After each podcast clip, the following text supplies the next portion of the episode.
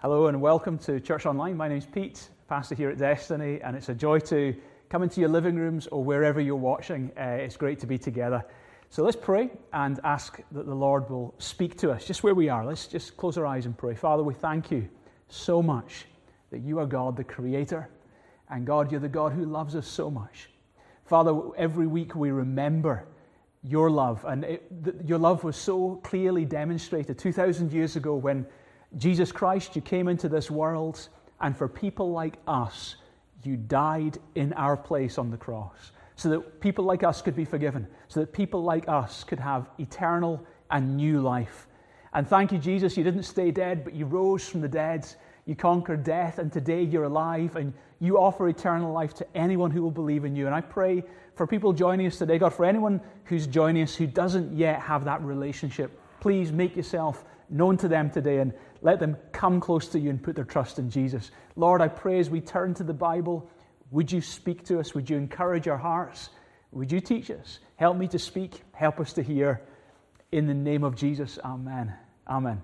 Well, today we're looking at this, we're in this series, this last week in the series called Battles, and today we're looking specifically at battles of the mind. There was a family, and uh, they had two sons. And one was a real optimist, the other was a real pessimist. One was incredibly positive about everything, the other was incredibly negative about everything. And it was Christmas time, and the parents decided, you know what, we want to readdress the balance here. So, uh, Christmas Eve, once the kids were asleep, the parents sneaked into the really negative kids' room and filled the room with presents from the floor to the ceiling and managed to do that without waking them up. And into the really positive kids' room, they ordered a ton of horse manure and they poured a huge big pile of horse manure in this kid's room. Anyway, in the morning, uh, the parents went into the room to see their response. And they went into the negative kid's room and he was sitting there crying his eyes out. He had a big pile of presents and he was crying his eyes out. And they said, What's wrong? And he said, Well, I can't decide what present to open first. So they kind of rolled their eyeballs. And then they went into the other kid's room and all they could see was this pile of manure and two feet sticking out at the end. So they grabbed the feet and pulled the kid out, and they put him up, and he was covered in stuff. And, and they said to him, So is there anything positive you can say about this? And the little kid said, If this is the poop, I can't imagine how amazing the pony is. Where is it? Positivity and negativity. Actually, the way you think has a massive effect on the way your life ends up going. Uh, some research was carried out recently by a researcher called Susan Everson. And Susan Everson researched men specifically in Finland's over a five year period. And she studied their smoking, their alcohol consumption, their educational qualifications, their weight, their height, and their exercise regime, and also a number of psychological factors. And in that study, she discovered that the main predictor of poor health or premature death, actually above the physical things, was to do with whether or not someone was hopeless or negative in their thinking about the future. She discovered that men who were highly negative were three and a half times more likely to die prematurely than optimists. They were four times more likely to die of heart disease and they're two and a half times more likely to die of cancer. In other words, and that's, a, that's one example of how our thinking can have a massive effect on our living. Let me, and there are many places in the Bible I could take you to just now, but let me take you specifically to one of the great writings of the Apostle Paul in 2 Corinthians chapter 10 and verses 4 and 5.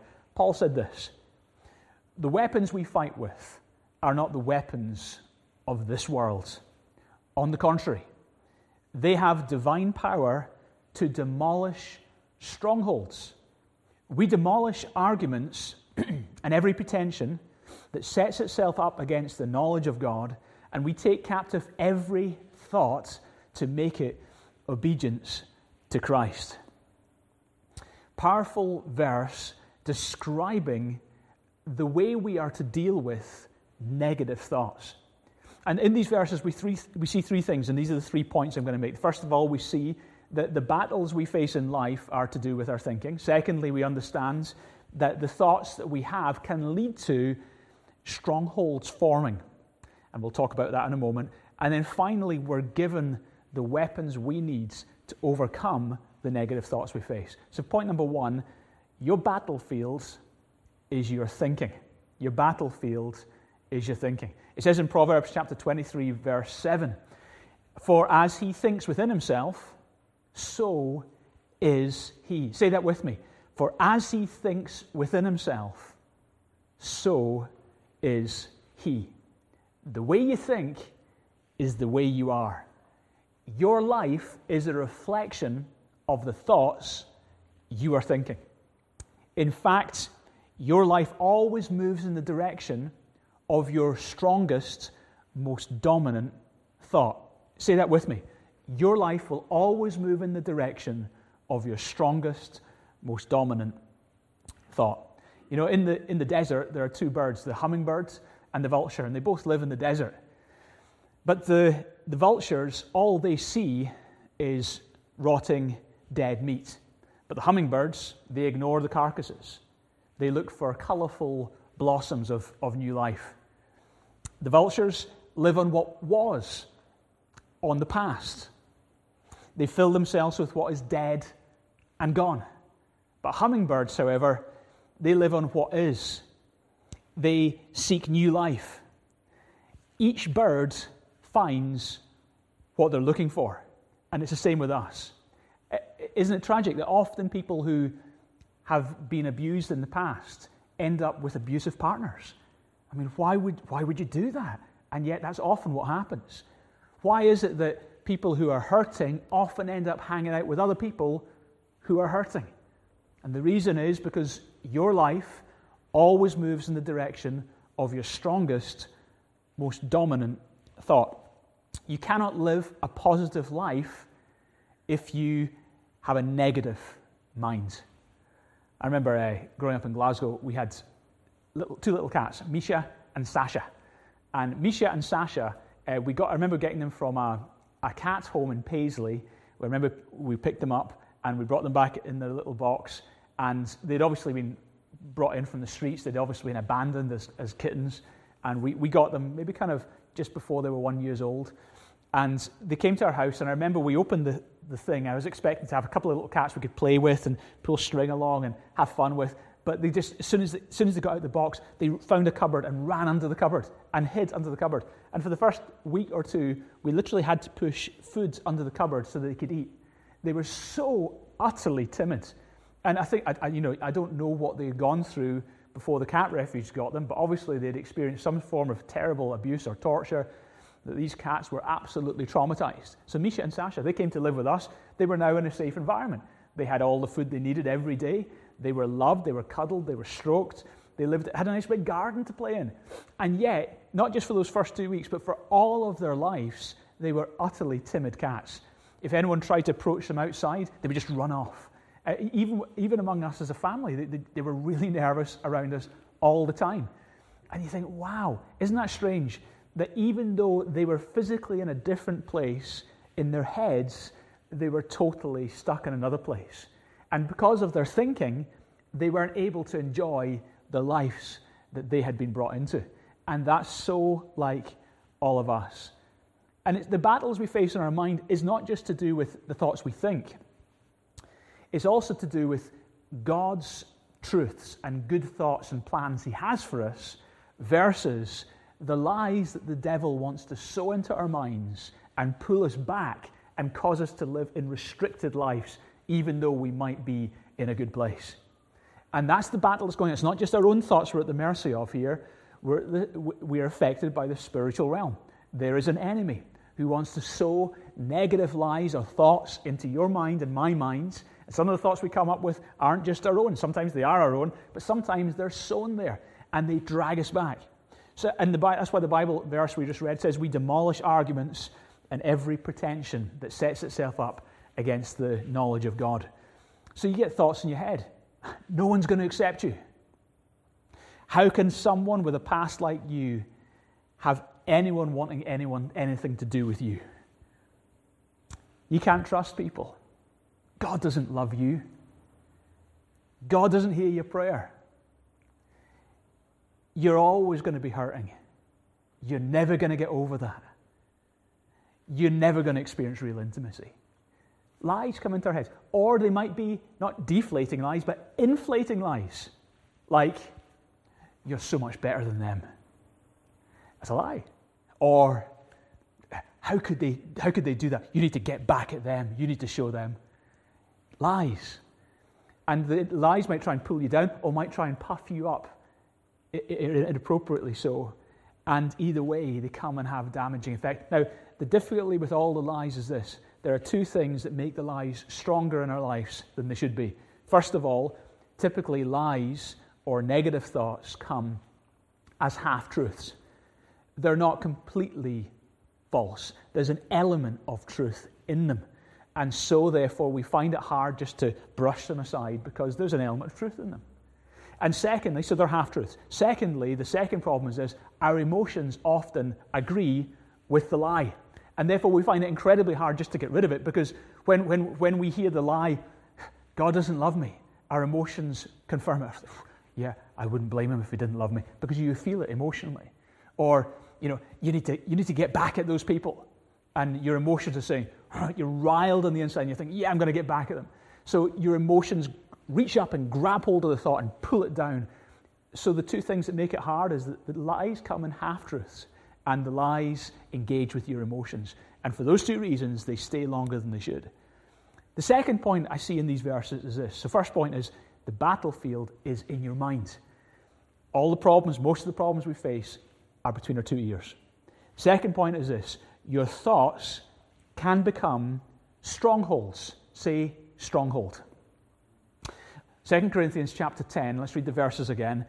The weapons we fight with are not the weapons of the world. On the contrary, they have divine power to demolish strongholds. Now, what does strongholds mean? Well, strongholds mean a fortress or like a castle. Indeed, a prison fortress where we're imprisoned in a fortress in our thinking. It means an entrenchment, a, a hard place where our thinking has become entrenched or hardened and immovable. It means that we're hindered and held back by certain thought patterns. And the devil, the enemy, shapes our thinking just one lie at a time until eventually we end up in a prison in our thinking. That's a stronghold. And um, scientists who study the brain, they describe strongholds in a different way. They describe it as neural pathways. And a neural pathway is this the more you think a particular thought, every time you think that thought, it's easier to think that thought again. So it's like a path. The more you think a thought, or the more you take a particular route through a field, that route becomes easier next time to go on that same route because you flatten down the grass. And before you know it, just like a path, the grass starts disappearing and the ground becomes hardened and it becomes an easier path. Every time you go over it, the next time it's even easier to go over it. And it's the same in our thinking. That we start thinking thoughts, and every time you think that thought, uh, uh, it could be a good thought or it could be a bad thought. And typically, I'm talking here about bad thoughts. That we start having these negative thoughts, and we then get used to thinking that thought. And do you know what? It's easier to think that same thought again next time. It becomes a pathway. The grass starts clearing, the path starts forming. It becomes an easy route. You don't have to fight through the grass anymore it's become an easy route. And scientists who study the brain describe literally that people form neural pathways in their minds. So it could be you have a stressful day, and your typical response is you come home from the stressful day and you take it out on your family. Well, that, and that's your default response. You've allowed a neural pathway to form or a stronghold in your mind to form. Um, you feel low, so you, what do you first? You instantly go to the fridge. That's what you do. You go to the fridge and you start eating stuff you know you shouldn't eat. Well, you and every time you do that, the next time it's easier to do it. You've formed a neural pathway, you have a stronghold, or you feel frustrated, so you turn to pornography. And every time you do that, do you know what? You, felt, you felt so devastated at first time, but the next time it's a bit easier, and before you know it, you formed a neural pathway, a stronghold of your thinking, and that's how people end up entrapped. That's what the Bible's describing when it's talking about strongholds. In Genesis chapter 3, at the very beginning of the Bible, Satan's first attack on humanity we, actually, he didn't attack us and he didn't take us captive with a gun, with a knife, or with a chain. At the beginning in Genesis 3, Satan took the human race captive with a lie, with words that were spoken, with seeds that were sown, and people embraced those seeds and it brought devastation. So here's what you ought to do. First of all, what is, and you, I want you to think about this, maybe even write it down, what is the number one lie, the most dominant thought, negatively, that you find yourself holding on to, or certainly it holds on to you? What is that dominant thought that has a hold of you more than any other negative dominant thought? What is it? Identify it today. What is that? What is, it, what is it driving you towards? What is it making you be like? What is that dominant thought, that negative thought pattern in your life? Identify it. Um, there was a story of a farmer, and he was out for a walk one day in the woods. And as he was going through the woods, he came across an eaglet, a baby eagle that had somehow or another found itself abandoned. And so he decided he would take it home and look after it. So he brought the eaglet back to the farm. And he, he, because he was looking after chickens, he figured, well, they're birds, it's a bird. And he just let the eagle live among the chickens. So every day it had food, it just ate among the chickens and, it's, and, it got, and it grew up from childhood eh, as it started growing, and it just started living like a chicken, walking around, pecking the food on the grounds, never really using its wings, and just living like a chicken. One day, a naturalist was passing through the area, and he happened to see this eaglet, this that had now become a full grown eagle, that was wandering around the grounds in this farm forecourt around where the chickens were. And it was pecking food from the grounds. And the naturalist said to the farmer, How could you allow an eagle to live like a chicken? It's a king of the birds. And here it is living a restricted life. And the farmer said, Well, I just looked after it and it grew up among the chickens and it's living like a chicken. And the naturalist said, Let me try and reorientate it to get it to live in, in its full potential as an eagle. So the farmer said, Go for it. And so the man picked up the, chi- uh, picked up the eagle and he held it high above his head and he said, oh, Now you'd fly, eagle, you're the king of the birds. And he, he released it up into the air, and the, the eagle flapped a little bit, but then it just flap, flap, and it straight down into the yard again among its chicken friends and started pecking at the grounds. So that next, the, the naturalist took the eagle and he took it into the farmhouse all the way to the top floor and out the hatch onto the roof of the farm. And he held it up higher, thinking this might help it.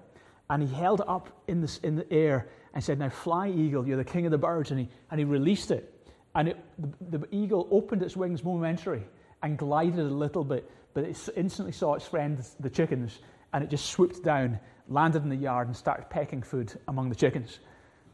So eventually, the naturalist picked up the eagle, took it in its car to a nearby nature reserve, to a high point where it was a decent altitude and it was a clear day. And he held up the eagle and he said, Now you're the king of the birds, soar like you were created to soar. And he released it into the air. As that eagle all of a sudden felt the air currents, the rising warm air, and the sun on its, on its eyes, it spread its wings, and before it knew, it was soaring. Something within it, the way it was created, just ignited, and it became all it was meant to be. It never returned to those chickens, and it continued to live its life as the eagle it was meant to be. Do you know some of you are living restricted lives, living lives that you're, you're, you're wandering around like chickens when you were actually designed to soar. God has a great plan for you. You were designed and created to have a relationship with God. You weren't designed to go through life without God. You were designed to have a relationship with God. And in that relationship with God, He has plans for you. He has a plan to take you somewhere in life. Not to, so you're in survival mode, just getting the food you need day after day to get by. There is more to life than existence. You are a human being created in the image of God. You are a designer label. There is no one else like you. And God has plans for you and purposes for your life. In fact, God revealed those plans so directly for you when Jesus Christ came. And Jesus came and he died. He didn't die for uh, just animals, he died for human beings. Jesus died on behalf of human beings like you and I. He died in our place so that we could come into that relationship that we were born to have. Jesus died to save you from your sins and bring you to God. Allow yourself to be saved today. Trust in Jesus. Let Him change your life forever. and live the potential that God's got for you. At the end of the service, at the end of this message, I'll give you an opportunity. If that's you today and you're saying, Peter, I want God in my life, then I will give you an opportunity to pray and make your own response to Him. So, strongholds, they keep us in entrenched ways of thinking, they hold us back in the past, they stop us from reaching our potential. So, what's our weapon coming against these strongholds? Well, that brings me to my final point. Your weapon is his word. Let's read the verses again. 2 Corinthians 10. For the weapons we fight with are not weapons of this world. On the contrary, they have divine power to demolish strongholds. We demolish arguments and every pretension that sets itself up against the knowledge of God. We take captive every thought and make it obedient to Christ. It's interesting when you go back to that account in Genesis chapter 3 again, where Satan tempted mankind. What were the first words recorded that Satan spoke to human beings? We find in Genesis chapter 3, verse 1. The first thing Satan said, our enemy said, to human beings was this Did God really say? The very attack of Satan was to actually disarm us. Satan knew that if he was going to defeat us, he needed to first disarm us. Because our weapon, our form of not just attack, but also defense, was the very words that God spoke to us.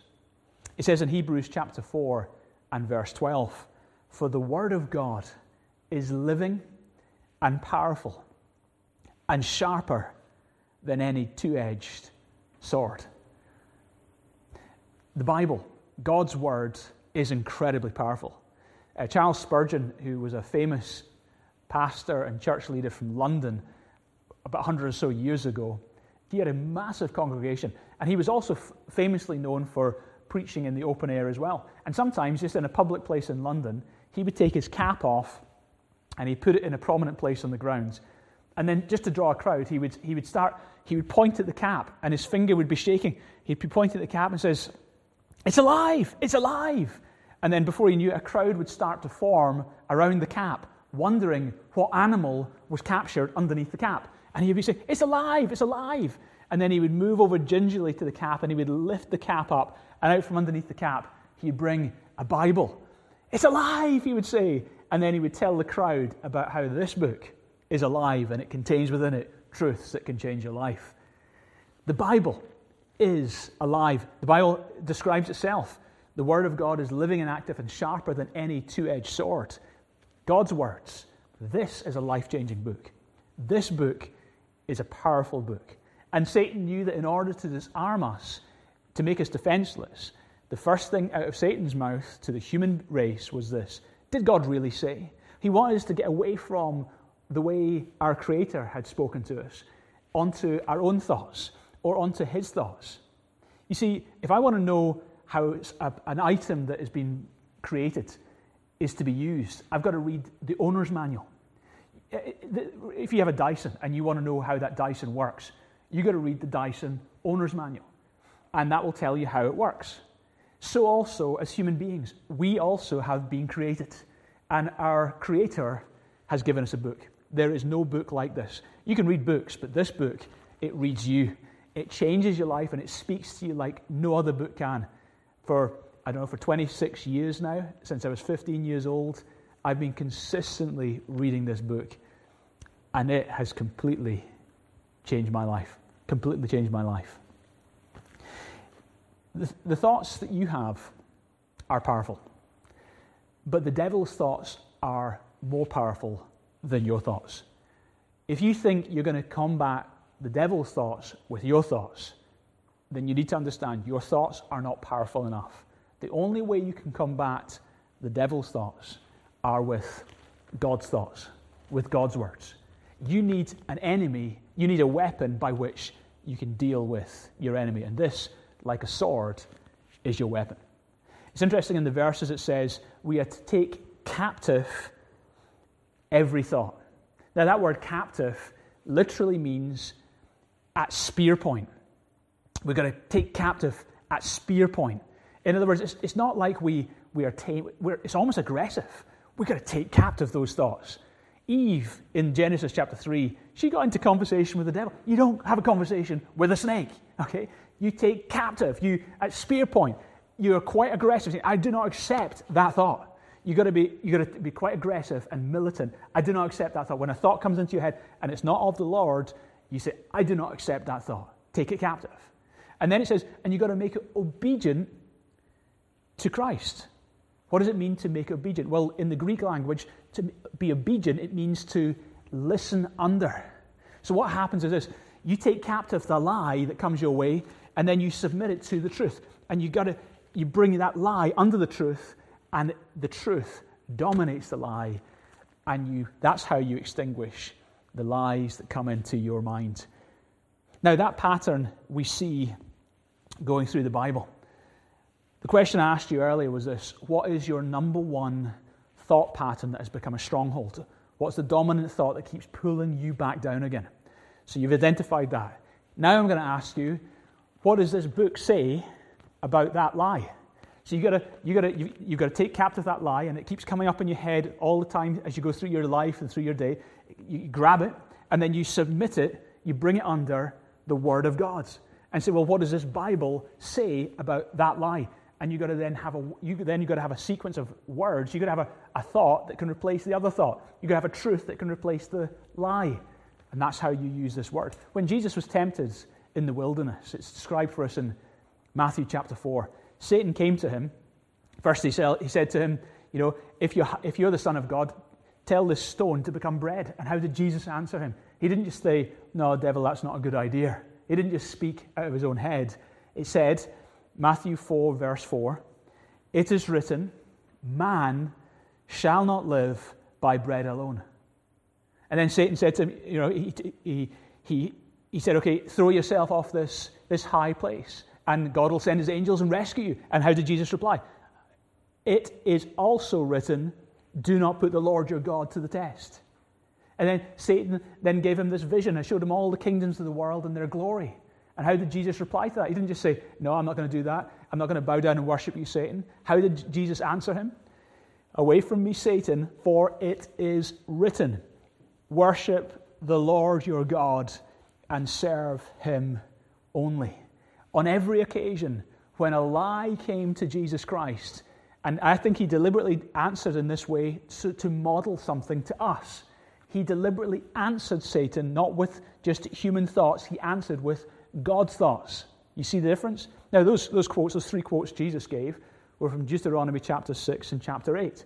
That tells me that Jesus, maybe in his own time, had just been pondering those verses in Deuteronomy.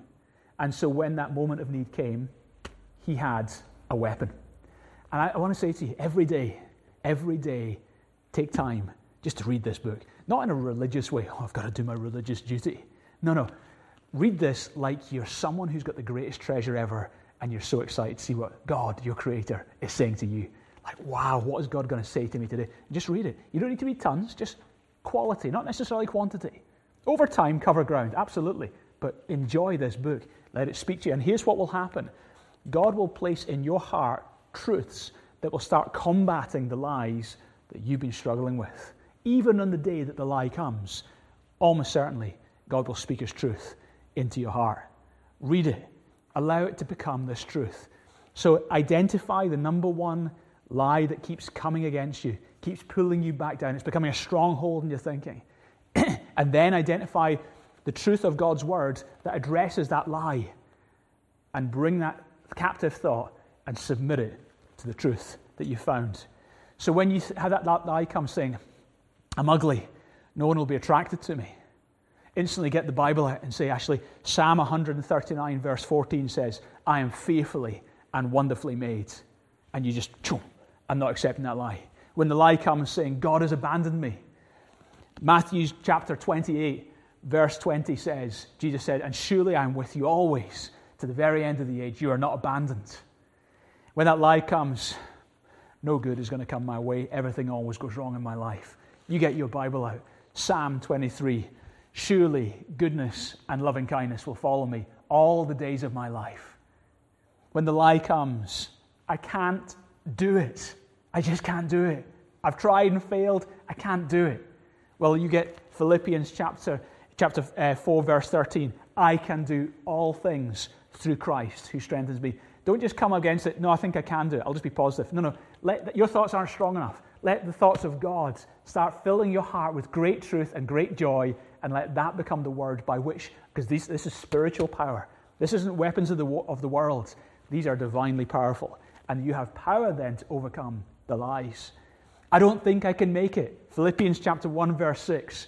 He who began, confident of this, that he who began a good work in you will carry it on to completion.